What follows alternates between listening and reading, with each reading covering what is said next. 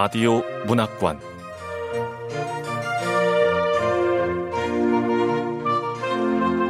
한국 단편 문학 특선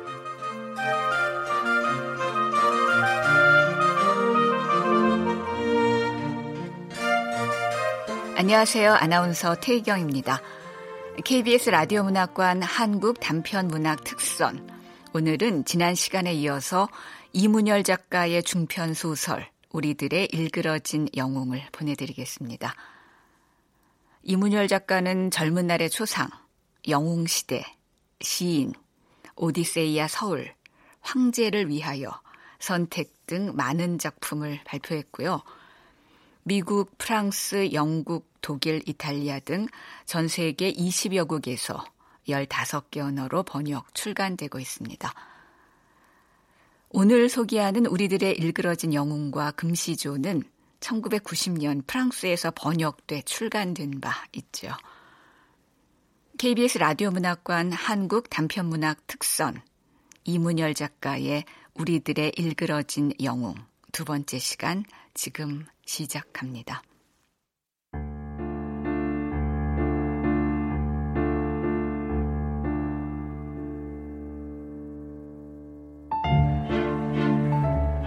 우리들의 일그러진 영웅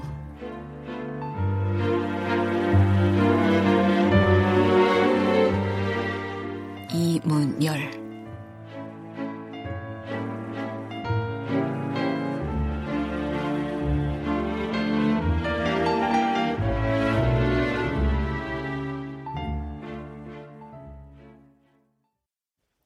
우리 반의 혁명은 갑작스럽고 약간은 엉뚱한 방향에서 왔다.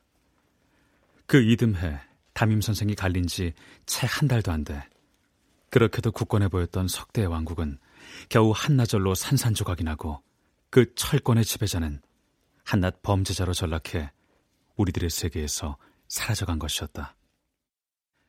그렇지만 내게는 그 혁명의 발단이나 결과를 얘기하기 전에 먼저 고백해둘 일이 하나 있다. 그것은 바로 석대의 왕국을 뿌리채 뒤흔든 계기가 된 그의 엄청난 비밀을 내가 진작부터 알고 있었다는 점이었다. 산수 시험 볼 때 계산해야 되면 시험지에다 계산해도 돼요. 아, 파고나면 좋겠다. 산수 잘해서. 돌아보지 말고 자기 시험지만 보세요. 어? 파고나가 왜 자기 이름을 지우지? 답을 지우고 다시 쓰는 게 아니라 이름을 지워? 어? 이름을 지우고 뭐라고 적는 거야? 엄석대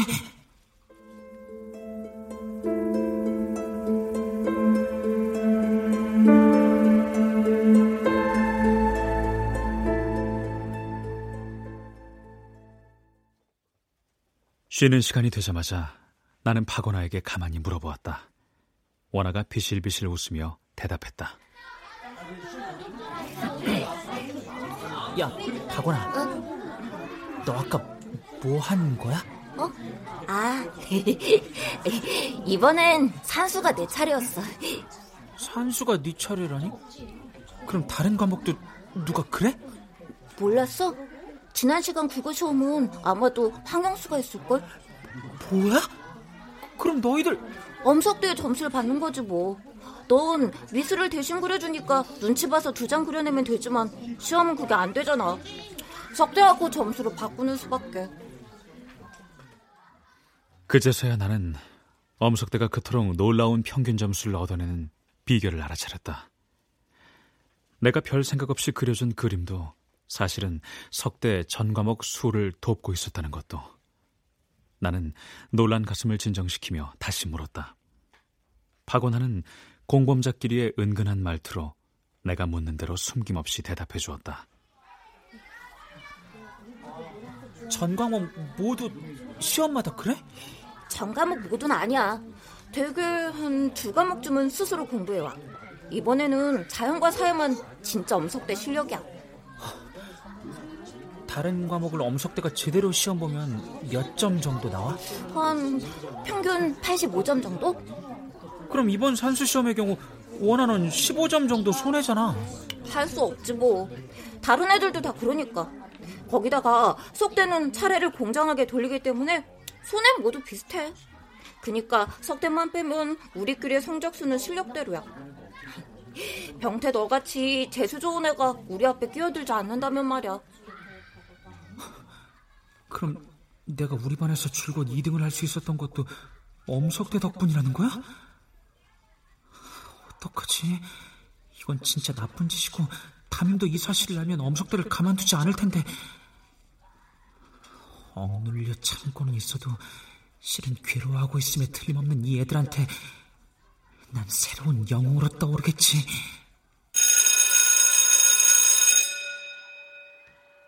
그러나 다시 수업 시작을 알리는 종소리가 나고 시험 감독으로 들어온 담임 선생의 얼굴을 보게 되면서부터 들떠있던 내 마음은 조금씩 가라앉기 시작했다.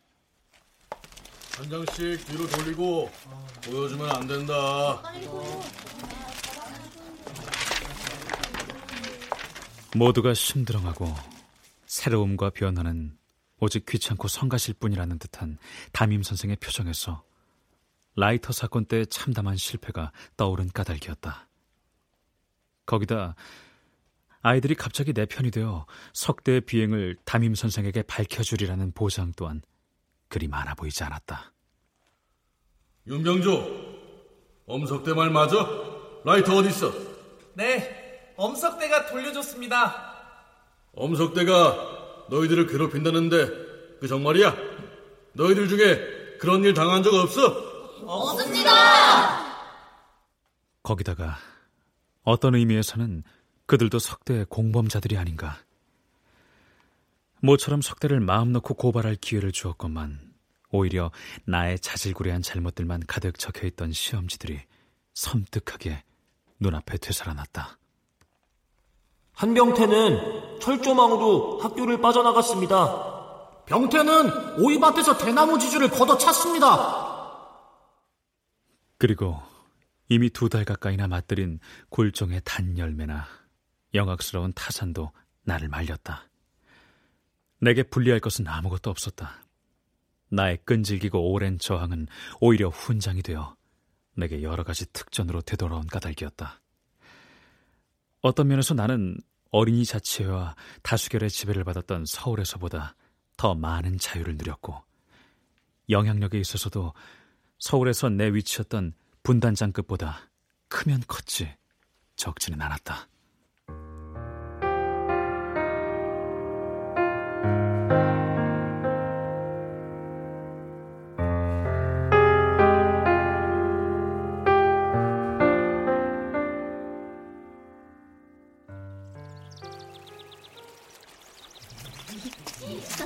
오학년 1반 다들 일제고사 보느라 수고했다.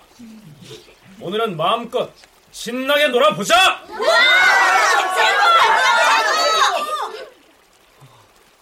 이런 데가 있었어? 나 처음 와봐. 엄석대가 찾아낸 아지트야. 중요한 일 뒤에는 꼭 여기로 데려와. 아, 일종의 포상 같은 거구나. 여기서 뭐 해? 신나게 노는 거지 뭐. 두고 봐. 엄청 재밌어. 돈 가진 애들 있지? 동전 좀 모아봐. 어, 여기. 자, 나는 50환 있거든? 이 돈에다 조금만 더 보태서 윤병주하고 그 옆에 두 명 과자하고 사이다 좀 사오고 알았어, 뛰어갔다 올게. 여기서 집 가까운 애들이 누구지? 김영수하고 몇 명 더 있지? 어, 우리 마을에 나까지 다섯 명 살아. 너희들은 지금 집에 가서 땅콩하고 고구마 좀 가져와. 반장하고 반 아이들 모두 자연 관찰 나왔다고 하면 집에서도 아무 말 않고 줄 거야. 알았어. 나머지 애들 나무 주워. 지금은 햇볕이 따뜻하지만 곧 쌀쌀해질 거야. 고구마와 땅콩도 구워야 하고. 알았어. 나도 나무 주우면 되겠구나. 한병태, 너는 남아. 나 도와줄 거 있어. 어? 나는 나무 안 주워도 돼? 그렇다니까. 너하고 난 불 피울 자리만 만들면 돼. 어, 고마워, 석대야. 그러니까 나는 석대 미치기는 하지만 다른 애들과 달리 인자라는 뜻이구나. 이윽고 여기저기로 흩어져 갔던 아이들이 돌아오자 그곳은 세상에서 가장 즐거운 놀이터가 되었다. 우리는 거기서 해질 때까지 먹고 마시고 웃고 떠들었다. 말 타기도 하고 술래 잡기도 하고 노래 자랑도 했다.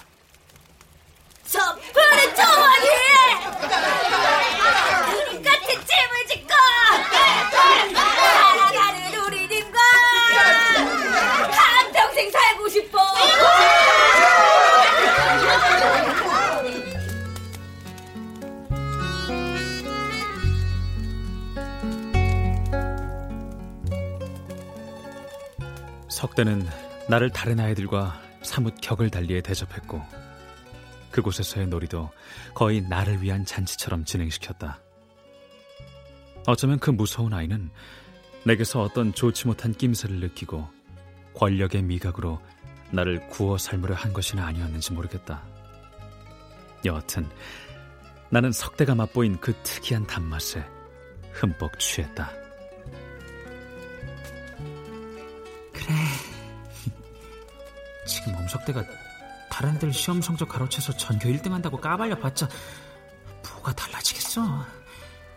2등은 항상 내 차지가 될 거고 그럼 나한테 유리할 수도 있어.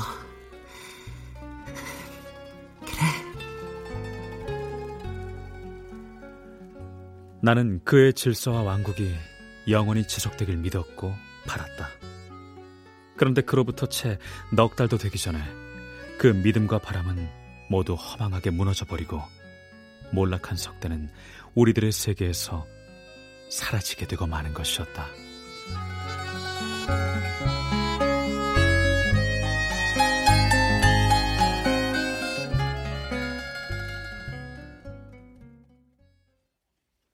혁명이라 부르기에는 너무 갑작스럽고 또 약간 엉뚱하기도 한 그 기묘한 혁명의 발단과 경과는 이러했다. 6학년으로 올라가면서 우리는 본격적인 중학 입시 준비에 들어가고 담임 선생도 거기에 맞춰 바뀌었다. 새로 우리 반을 맡게 된 선생님은 사범학교를 나오신 지 몇 해 안 된 젊은 분이었다. 아직 경험은 많지 않지만 그 유능함과 성실함이 인정되어 특별히 입시반 담임으로 발탁된 것이었다. 이 반은 왜 이리 활기가 없어? 눈치나 슬슬 보고. 그의 남다른 관찰력은 반을 맡은 지 사흘 만에 문제의 핵심에 다가들고 있었다. 그날 6학년 들어 새로운 급장 선거가 있었는데 석대가 61표 중 59표로 당선되자 담임 선생님은 벌컥 화를 냈다. 뭐? 61표 중에 59표? 이따위 선거가 어딨어? 무효표와 당선자 본인의 표를 빼면 전원일치잖아. 선거 다시 해! 그리고 재빨리 실수를 알아차린 석대가 손을 쓴다고 써 다음 선거에서 51표로 떨어뜨려도 마찬가지였다. 뭐야? 엄석대를 빼면 나머지 아홉 전부 한 표씩이잖아. 도대체 경쟁자가 없는 선거가 무슨 소용있냐고! 그렇게 화를 내며 엄석대와 우리를 번갈아 쏘아보는 것이었다. 하지만 그분도 명백한 선거 결과는 어쩔 수가 없어 엄석대를 급장으로 인정하기는 했지만 어쩌면 그 기묘한 혁명은 이미 거기서부터 시작됐다고 할 수 있었다.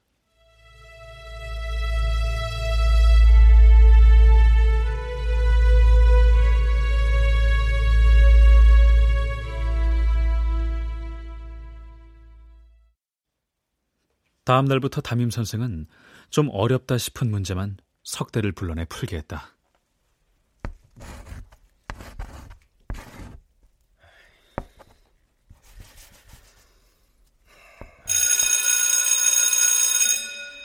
음, 정답이 또 틀리네. 엄석대 넌 어째 시험을 그렇게 잘 치면서 이게 뭐냐? 형 알 수 없는 놈이잖아. 들어가.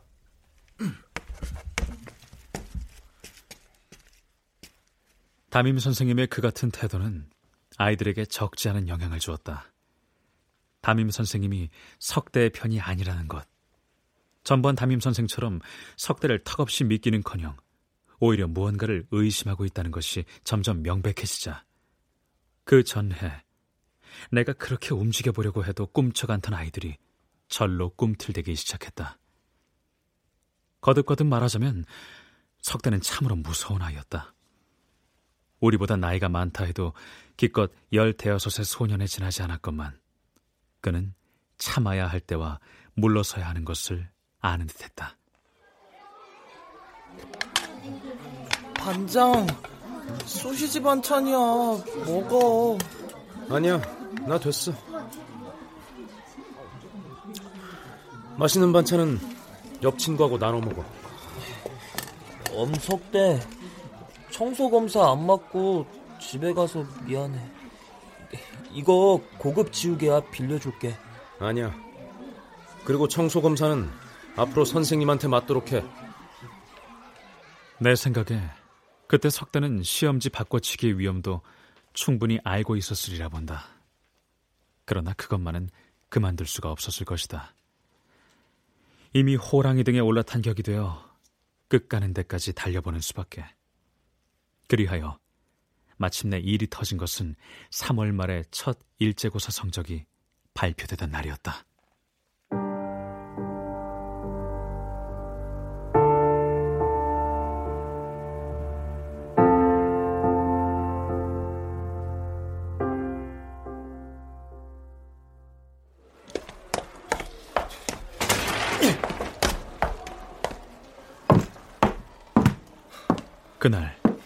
새파랗게 날선 얼굴로 조례를 들어온 담임 선생님은 대뜸 우리들의 성적부터 불러준 뒤에 차갑게 말했다.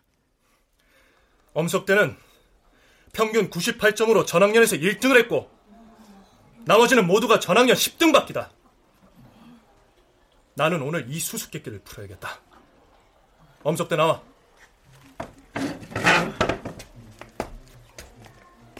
엄석대 교단 모서리 짚고 엎드려 뻗쳐.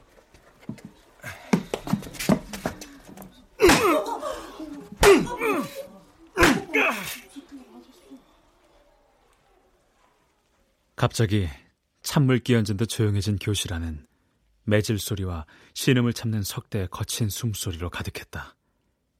나로서는 처음 보는 모진 매질이었다. 그러나 그런 모진 매질보다 더욱 내게 충격적인 것은 석대가 매를 맞고 있다는 그 자체였다. 석대도 엄석대도 매를 맞는다. 저토록 비참하고 무력하게. 그것은 나뿐만 아니라 우리 반 아이들 모두에게 충격이었을 것이다. 아픔을 못 이겨 몸을 비틀면서도 어지간히 견디던 석대도 마침내는 교실 바닥에 엎어지며 괴로운 신음을 뱉어냈다. 엄석대, 여기 잘 봐.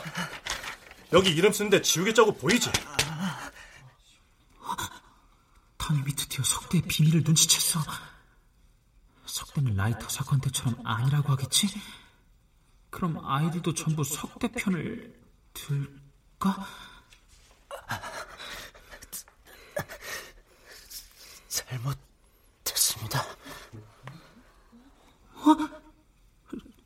석대가 잘못했다 그런 거야? 한참 뒤에 들리는 석대의 대답은 실망스럽게도 그랬다.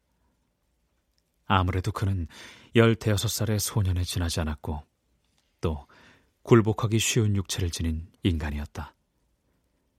어쩌면 담임 선생님의 그 모진 매질은 다른 번거로운 절차 없이 그에게서 바로 그 말을 끌어내기 위함이었는지도 모를 일이었다. 큰 소리로 말해봐! 뭐라고? 잘못했습니다.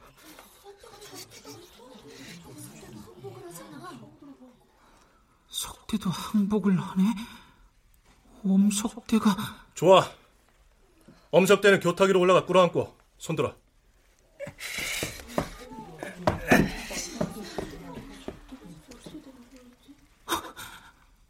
우리들의 영웅 엄석대가 지금 우리 눈앞에서 무릎을 꿇고 두 손을 들고 있어. 엄석대도 항복을 할 줄 아는구나. 어, 근데 석대가 원래 저렇게 작았나? 어제까지 크고 건장했던 우리 반 반장은 간 곳 없고 우리 또래 평범한 소년 하나가 볼품없이 벌을 받고 있을 뿐이었다. 거기에 비해 담임 선생님은 무슨 전능한 거인처럼 키와 몸집이 갑자기 갑절은 늘어난 듯했다. 이어 담임 선생은 다시 여섯 명의 아이들을 불러냈다. 박원아, 황영수, 이치규, 김문세.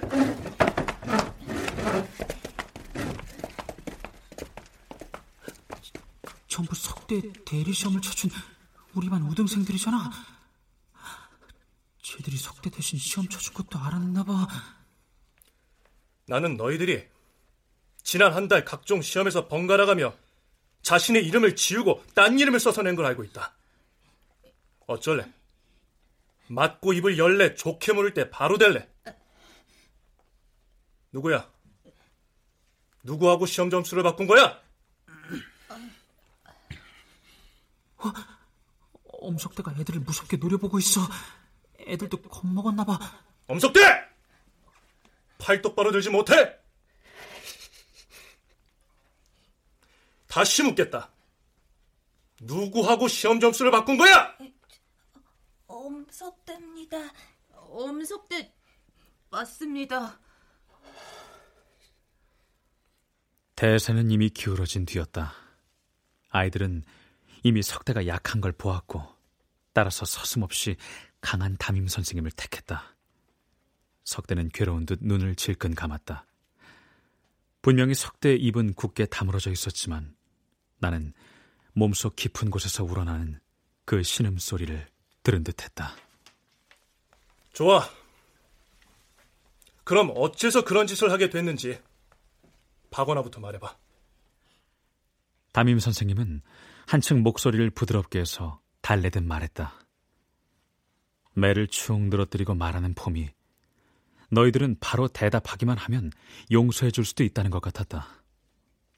거기 희망을 건 아이들이 석대의 존재는 거의 무시한 채 제각기 이유를 댔다. 때, 때릴까봐 겁이 나서요. 아무것도 아닌 걸 위반으로 걸어서 벌을 주거든요. 놀이에서 따돌림 받기 싫었어요. 그래. 그동안 기분들이 어땠어? 잘못했습니다. 선생님한테 들킬까봐 겁났습니다. 그래? 모두 교단 짚고 엎드려 뻗쳐! 어, 선생님이 이상해.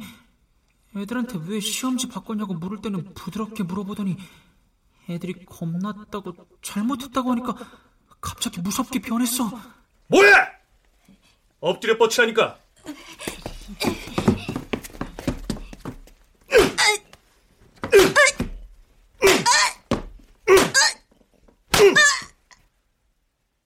그리고는 한 사람 앞에 열 대씩을 매질해 나가기 시작했다. 맞는 동안에 두어 번씩은 몸이 교실 바닥으로 내려앉을 만큼 모진 매질이었다. 매질이 끝나자 교실 안은 한동안 그들의 훌쩍거림으로 시끄러웠다. 모두 일어나.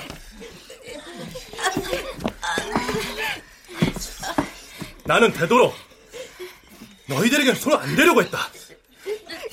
석대의 강압에 못 이겨 시험지를 바꿔준 것 자체는 용서할 수 있었다.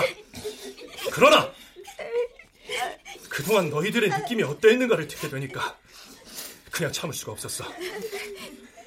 너희들은 당연한 너희들의 몫을 빼앗기고도 분한 줄 몰랐고 불의한 힘 앞에 굴복하고도 부끄러운 줄 몰랐다.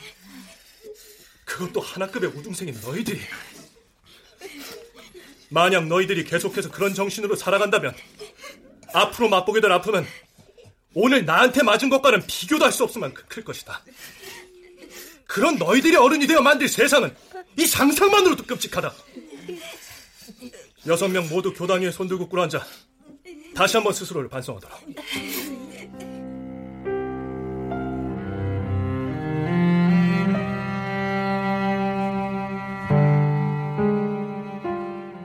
아마도 그때 담임 선생님은 우리에게 지나치게 어려운 걸 가르치려고 들었던 것이나 아닌지 모르겠다. 우리 중 누구도 그 자리에서는 그 말의 참뜻을 알아듣지 못했고, 더러는 30년이 지난 지금에조차 그 말을 다 이해한 것 같지는 않다.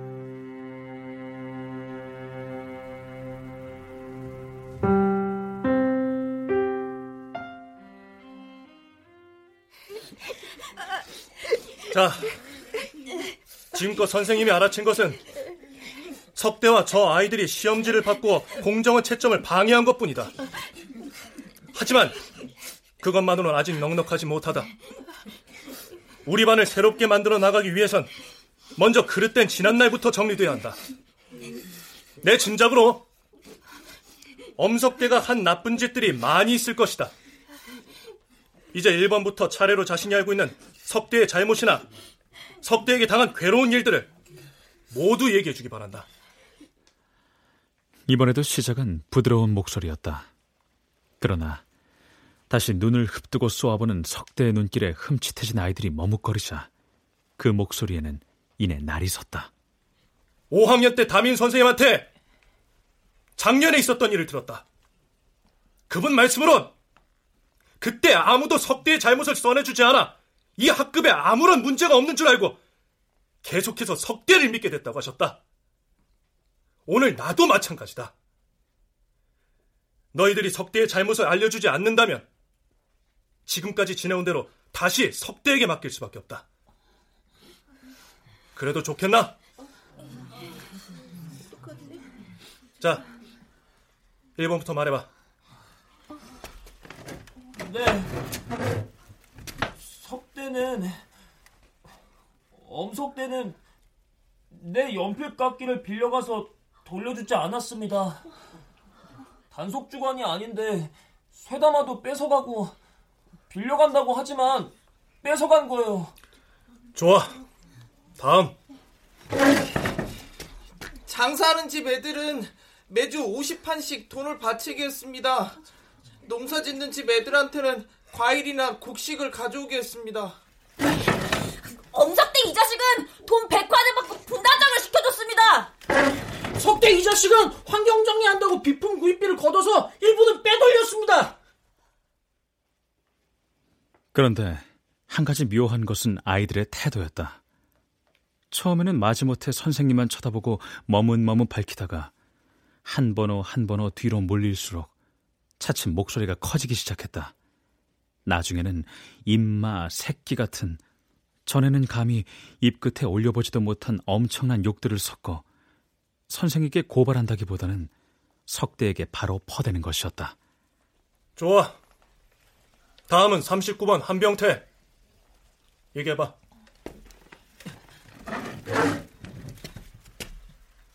저는 저는 잘 모릅니다.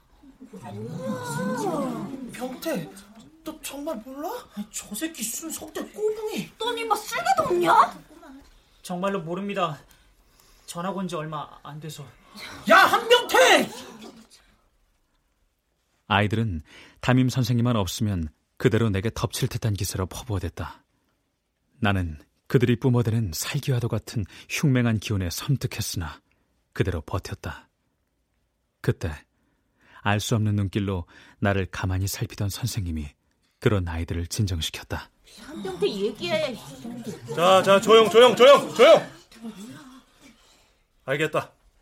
다음, 40번.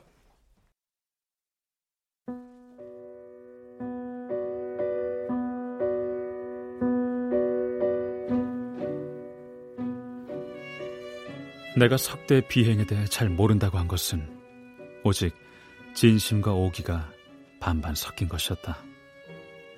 그에게서 받은 피해 모두 간접적인 것이어서 내게는 증거가 없었으며 오기는 그날 아이들이 석대를 고발하는 태도 때문에 생긴 것이었다. 석대의 나쁜 짓을 까발리고 들춰내는데 가장 열성적이고 공격적인 아이들은 대개 두 부류였다. 하나는 간절히 석대의 총애를 받기 원했으나 이런저런 까닭으로 실패한 부류였고 다른 하나는 그날 아침까지도 석대의 나쁜 짓에 손발 노릇을 하던 부류였다. 내 눈에는 그 애들이 석대가 쓰러진 걸 보고서야 덤벼들어 등을 밟아대는 교활하고도 비열한 변절자로밖에 비춰지지 않았다.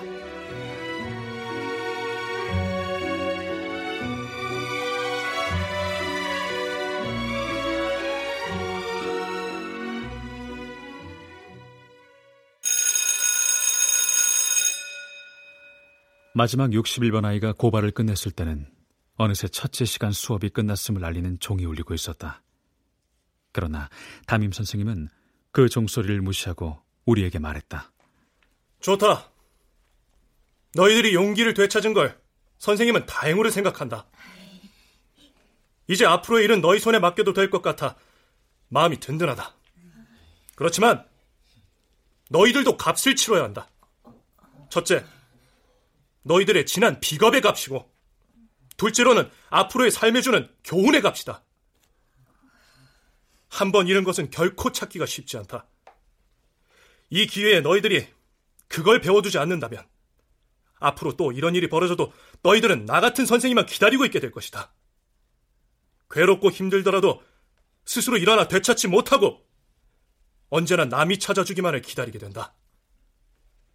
자, 1번부터 한 사람씩 차려 나와.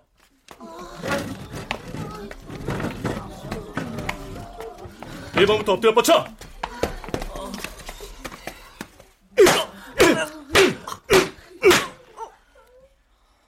그날 우리 모두에게 돌아온 매는 한 사람 앞에 다섯 대씩이었다.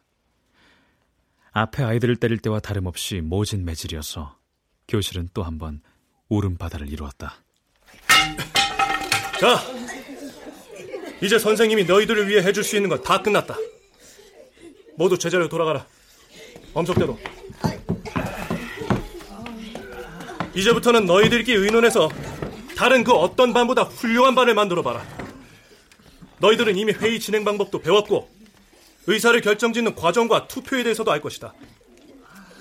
지금부터 나는 그냥 곁에 앉아 지켜만 보겠다.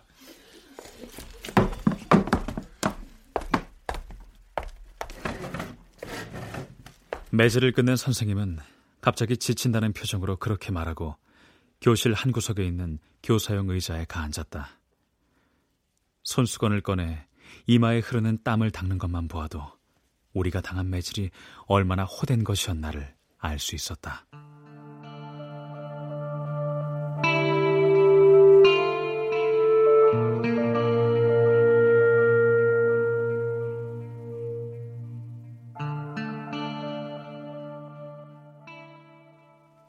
그곳 아이들은 학급 자치회의 운영 방식을 전혀 모르거나 까맣게 잊어버렸는 걸로 알았는데 막상 기회가 주어지니 그렇지도 않았다. 분위기가 약간 어색하고 행동들이 서툴기는 해도 그런대로 서울 아이들 흉내는 낼 줄 알았다.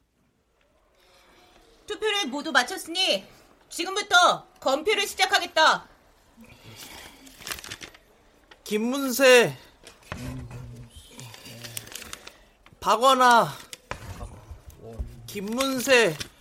김문세. 아 천천히 불러 아 알았어. 김문세. 아 빨리 빨리 좀해. 왜 중간장까지 다시 뽑는 거야? 그냥 누가 정해주면 안 되나? 야 조용히들 해 윤병주 어. 계속 검표해. 알았어. 김문세 박원하 윤병주 김문세 김문세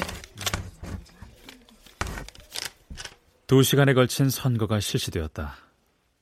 그런데 급장 선거의 개표가 거의 끝나갈 무렵이었다.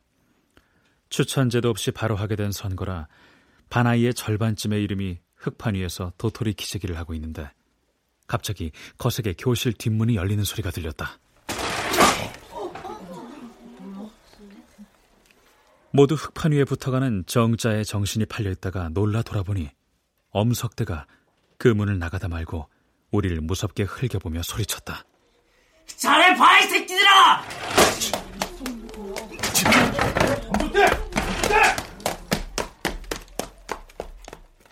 엄석대가 잽싸게 복도로 뛰어 달아난 것이었다.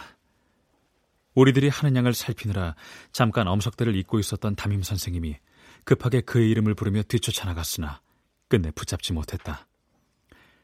그 갑작스러운 일에 아이들은 잠깐 흠칫했지만 개표는 다시 계속돼 곧 결과가 나왔다. 석대의 표는 단 하나도 없었다.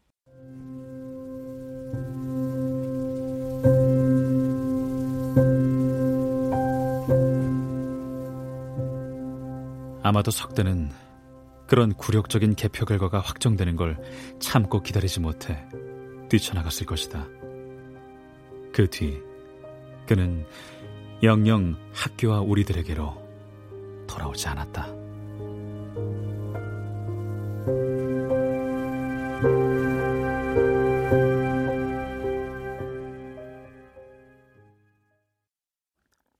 그날의 선거는 모두가 순조롭게 진행되었고 우리는 분단장까지 분단원의 투표를 뽑을 만큼 철저하게 우리 손으로 우리의 대표를 뽑았다. 물론 혁명에 따른 혼란과 소문은 우리에게도 있었다.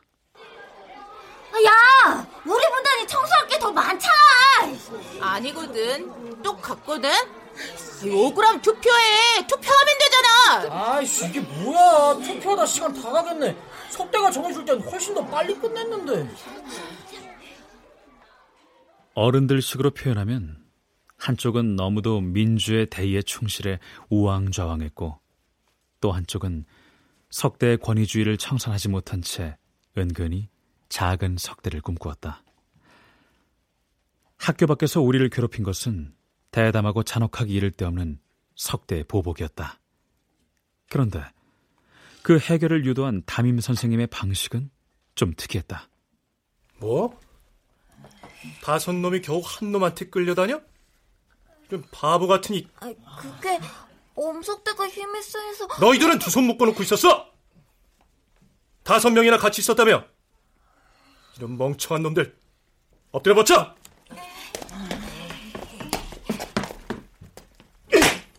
바보, 멍청이들. 담임 선생이 마구다지 매질을 해댈 때는 마치 사람이 갑자기 변한 것처럼 보였다. 우리는 영문을 몰랐으나 그 효과는 오래전에 나타났다. 우리 중에서도 좀 별나고 당찬 소전거리 아이들 다섯이 마침내 석대와 맞붙은 일이었다. 내가 왜 배신자야? 속대 네가 내 거 뺏었으니까 네가 나쁘지. 맞아. 어쭈. 내가 뭘 뺏어?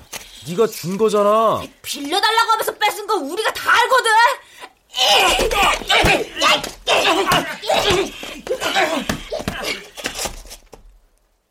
석대가 전혀 없이 표덕을 떨었지만 상대편 아이들도 이판사판으로 덤비자 결국은 혼자서 타섯을 당해내지 못하고 꽁무니를 뺐다.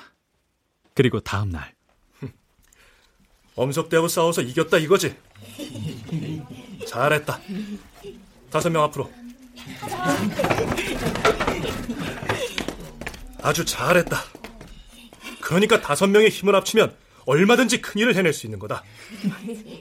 명심해라. 앞으로는 두 명이 힘을 합쳐도 가능할 거다. 잘했으니까 선생님이 선물 하나 주겠다. 자, 학생들, 이 책이 무슨 책인지 아나? 네! 용기 있는 사람들! 그래. 요즘 어린이들이 가장 갖고 싶어 한다는 케네디 대통령의 책이다. 자, 그래. 너도. 자, 자 너도. 자, 너도. 자, 너. 자, 아주 잘했다. 선생님이 용기 있는 학생들한테 주는 상이다.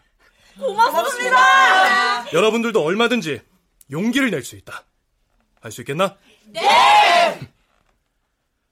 그러자 다음 날 다른 하굣길에서도 똑같은 일이 벌어지고 그 뒤 석대는 두 번 다시 아이들 앞에 나타나지 않았다.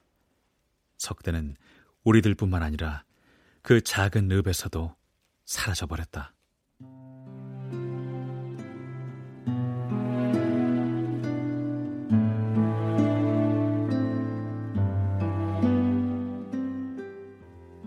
그 뒤 내 삶도 숨가봤다.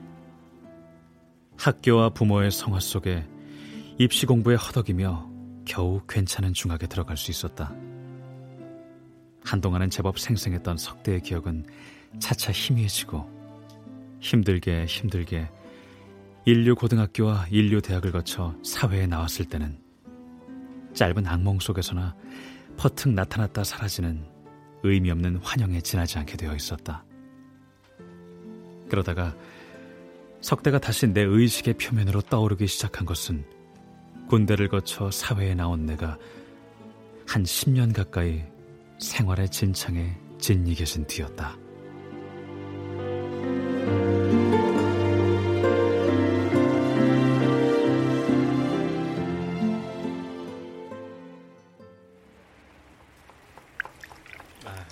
아, 이게 몇 년 만이냐? 한 30년 만이지. 그래도 김영수 덕분에 이렇게 연락이 다 되네. 부동산을 하니까 애들 연락처는 자동적으로 챙기게 되더라고. 자, 자, 건배하자. 어? 한병태, 정말 오랜만이다. 자, 건배! 건배! 병태는 인류대 나와서 대기업 들어갔다는 얘기는 들었는데. 야, 말도 마. 나 지금 학원 선생에 괜히 사업한다고 나와서 고생만 했지 뭐. 2, 3년 실업자 신세로 있다 학원도 겨우 들어갔어. 에휴.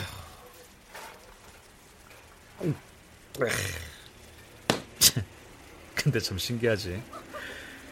실업자가 돼가지고 한 발 물러서서 세상을 보니까 갑자기 이상한 곳으로 전학 온 것 같더라. 그때 나도 모르게 엄석대가 생각났어. 내일 장학관님 순시가 있어서 오늘은 대청소를 해야 돼. 선생님 없어도 계신 것처럼 깨끗하게 해야 돼. 알았지? 한병태, 유리창 청소 합격. 엄석대는 어디서든 틀림없이 반장할 것 같지 않냐? 야, 국민학교 친구들 만나면 꼭 석대 얘기 나오더라. 나 몇 년 전에 엄석대 그 친구 봤는데. 어, 그래? 엄석대 어떻게 변했어? 야, 역시 물건은 물건이더라고. 중형차 뒷좌석에 탁 제끼고 앉아서 가는 거야. 야, 고향 갔다 기분만 잡쳤다. 엄석대가 뭘 해서 돈을 버는지 모르지만 하여튼 젊은 녀석 둘 달고 와서 중앙통을 돈으로 휩쓸고 간 모양이야. 이야, 석대는 여전하구나. 녀석들은 감탄조로 그렇게 말했지만 나는 오히려 그들이 석대를 일부러 왜소하게 만들고 있는 듯한 느낌마저 들었다.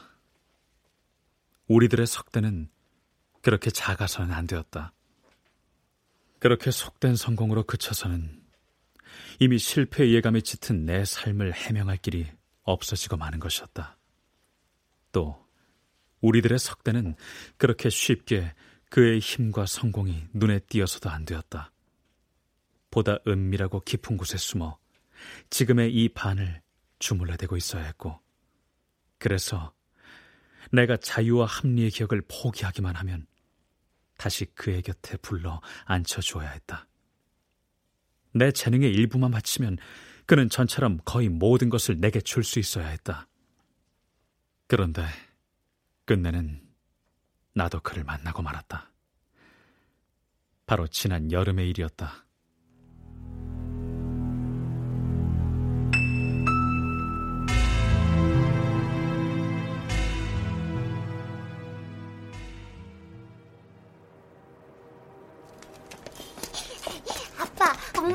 여기가 강릉이야?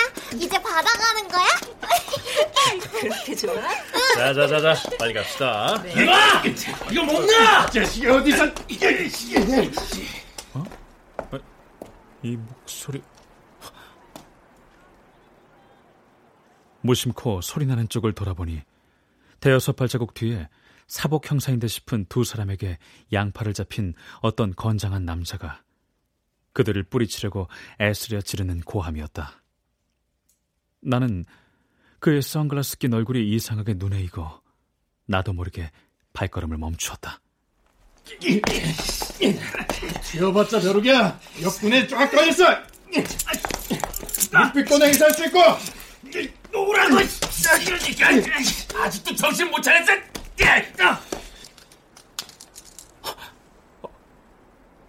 엄석대다. 쓰고 있던 선글라스가 벗겨지며 드러난 얼굴. 30년 세월이 지났건만 한눈에 알아볼 수 있는 우뚝한 콧날, 억세배는 턱, 그리고 번쩍이는 눈길. 나는 못 볼 것을 본 사람처럼 질끈 두 눈을 감았다. 그런 내 눈앞에 교탁 위에서 팔을 들고 꿇어 앉아 있던 26년 전 그날의 석대가 떠올랐다. 몰락한 영웅의 비장미도 모두 없는 초라하고 무력한 우리들 중에 하나가. 엄석대! 교탁에 올라가서 무릎 꿇고 앉아! 잘못했습니다.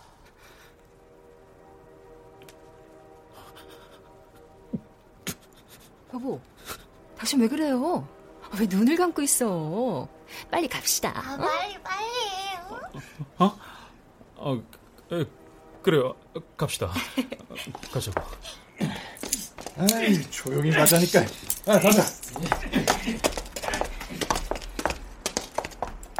그 사이 수갑을 받은 석대는 두 손으로 피 묻은 입가를 씻으며 비척비척 끌려가고 있었다. 내 곁을 지날 때 힐끗 나를 곁눈질했지만 조금도 나를 알아보는 것 같지는 않았다.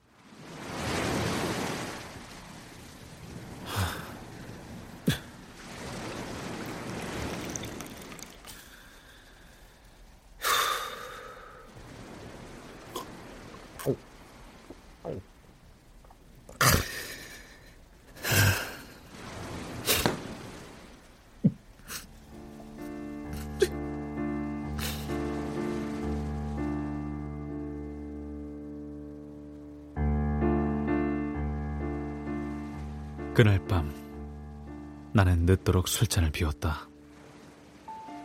나중에는 눈물까지 두어 방울 떨군 것 같은데 그러나 그게 나를 위한 것이었는지 그를 위한 것이었는지 또 세계와 인생에 대한 안도에서였는지 새로운 비관에서였는지는 지금에조차 뚜렷하지 않다.